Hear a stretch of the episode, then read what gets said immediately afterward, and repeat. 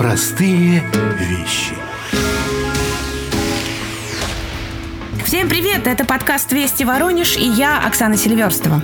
В этой студии мы продолжаем писать, так сказать, дневник человеческих отношений. Психологи любят слово «ассимиляция». Это усвоение опыта, переваривание. Тем более, что опыт у нас сейчас такой, как бы сказать, весьма своеобразный. И, по-моему, без этой самой ассимиляции никак. Со мной рядом психолог Леонид Юдин, специалист по состояниям людей работающих. Здравствуйте, Леонид. Здравствуйте, Оксана, вы мне льстите. Здравствуйте, уважаемые радиослушатели. Но это на самом деле так. Мы в основном здесь с вами говорим про жизнь и здоровье трудовых коллективов. И вот если вернуться к тому, в чем мы все жили в последнее время и появившемуся в нашем лексиконе слово «удаленка». Если раньше с ним были знакомы только так эти фрилансеры или, как недавно появившееся слово, самозанятые, то сейчас основные правила этой удаленки усвоило человеческое большинство. А Ага. Все домохозяйки. В том числе. Понятно, что там интернет полон всяких шуток, про эту удаленку. И мне вспоминается фотография, ну, такой, я не знаю, наверное, это мем, и из э, фильма «Бриллиантовая рука», что в тайне от вас ваш муж посещает работу. Работу хорошо. Так, удаленная работа это не только приятно, но еще и круглосуточно. Удаленка – это когда надо работать, но не хочется, и можно не работать, но работать надо. Да, это правда, Оксан. А шуток так много, потому что удаленка вызывает напряжение, и поэтому мы с вами шутим, особенно у тех людей, которые раньше с этим никогда не сталкивались и не привыкли таким образом работать и строить свой рабочий график. И вот как раз, э, когда мы с вами юморим про это, то это тоже один из способов ассимиляции. И как вы считаете, удалось нам это все переварить? Я думаю, что мы вынуждены, Оксан. Не то, что удалось или не удалось, это потом будет понятно, но сейчас это как-то работает. Сама идея удаленной работы не нова. И несколько лет назад э, она возникла, потому что с помощью такого рода работы можно экономить э, на затратах офиса, констоваров, э, коммуникаций. И крупные компании, был такой эксперимент, переводили часть своих сотрудников на домашнюю работу. Оказалось, по эффективности это хуже.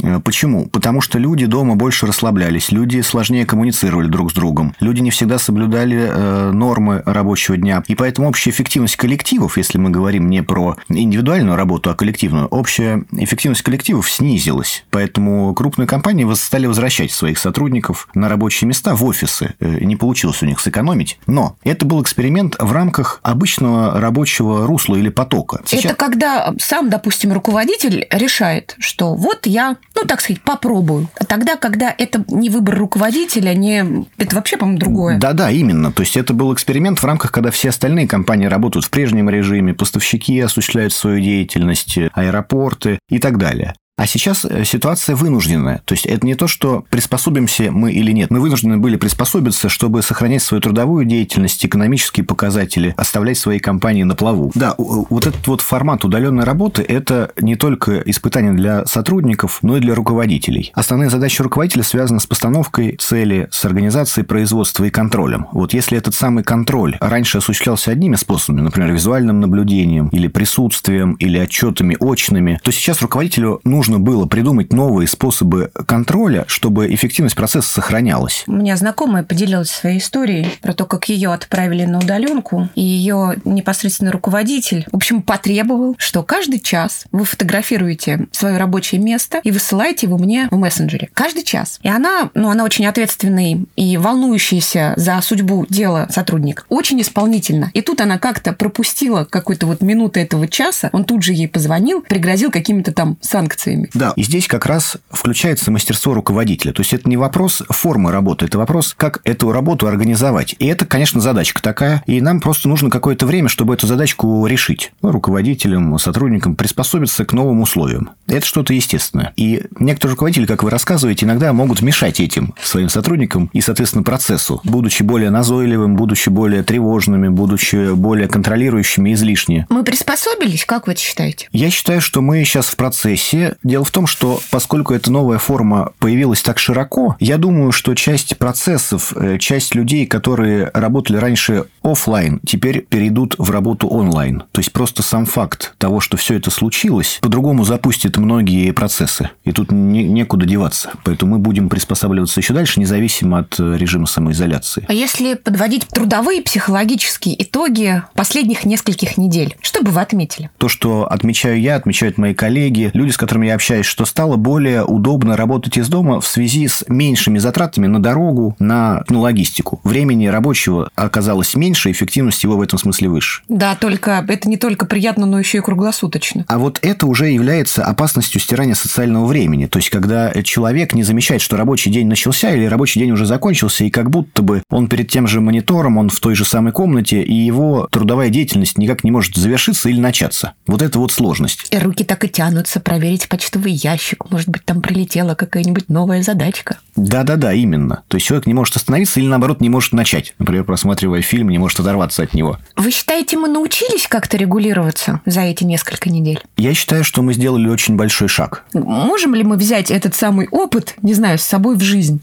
Если вы спрашиваете про полезность этого опыта, то я думаю, экономически это полезно. Почему? Любой кризис, э, а сейчас я вижу, что это кризис, полезен. Почему? Потому что он ускоряет уже до этого запущенные процессы. Просто э, для этого сейчас больше толчок. Я тоже пытаюсь найти, не знаю, плюсы во всем, что происходит. Но все равно как-то не кажется мне это время тем, которое я прям буду вспоминать с большим желанием. Или, то есть, мне правда хочется, чтобы этот кризис быстрее закончился. Э, согласен с вами, Оксана. Вместе с тем, я вижу, что в этом времени можно искать определенные плюсы, как бы это и не казалось. А об итогах а, этого давайте поговорим об этом через год. Вы думаете, что я захочу как-то иначе отнестись к тому, что сейчас происходит, и скажу, как прекрасное время мы вообще так интересно и замечательно жили? Я не знаю про вас, Оксана. Для меня нет хорошего или плохого времени. Оно какое есть, такое есть. Каждое новое время заставляет нас смотреть с другими фильтрами на происходящее. Это, как правило, приводит к развитию. Поэтому в том числе это время для развития, как и любой кризис. Сложно мне пока понять, а еще больше принять то, что вы говорите. Всем нам нужно время. А чтобы проникнуться, эта программа в скором времени появится на сайте Вести ВРН, в нашей группе ВКонтакте «Простые вещи» радиопроект и есть подкасты Вести Воронеж. А сегодня с вами была я, Оксана Сильверстова и Леонид Юдин. Спасибо, Оксан. Берегите себя, уважаемые радиослушатели. До новых встреч.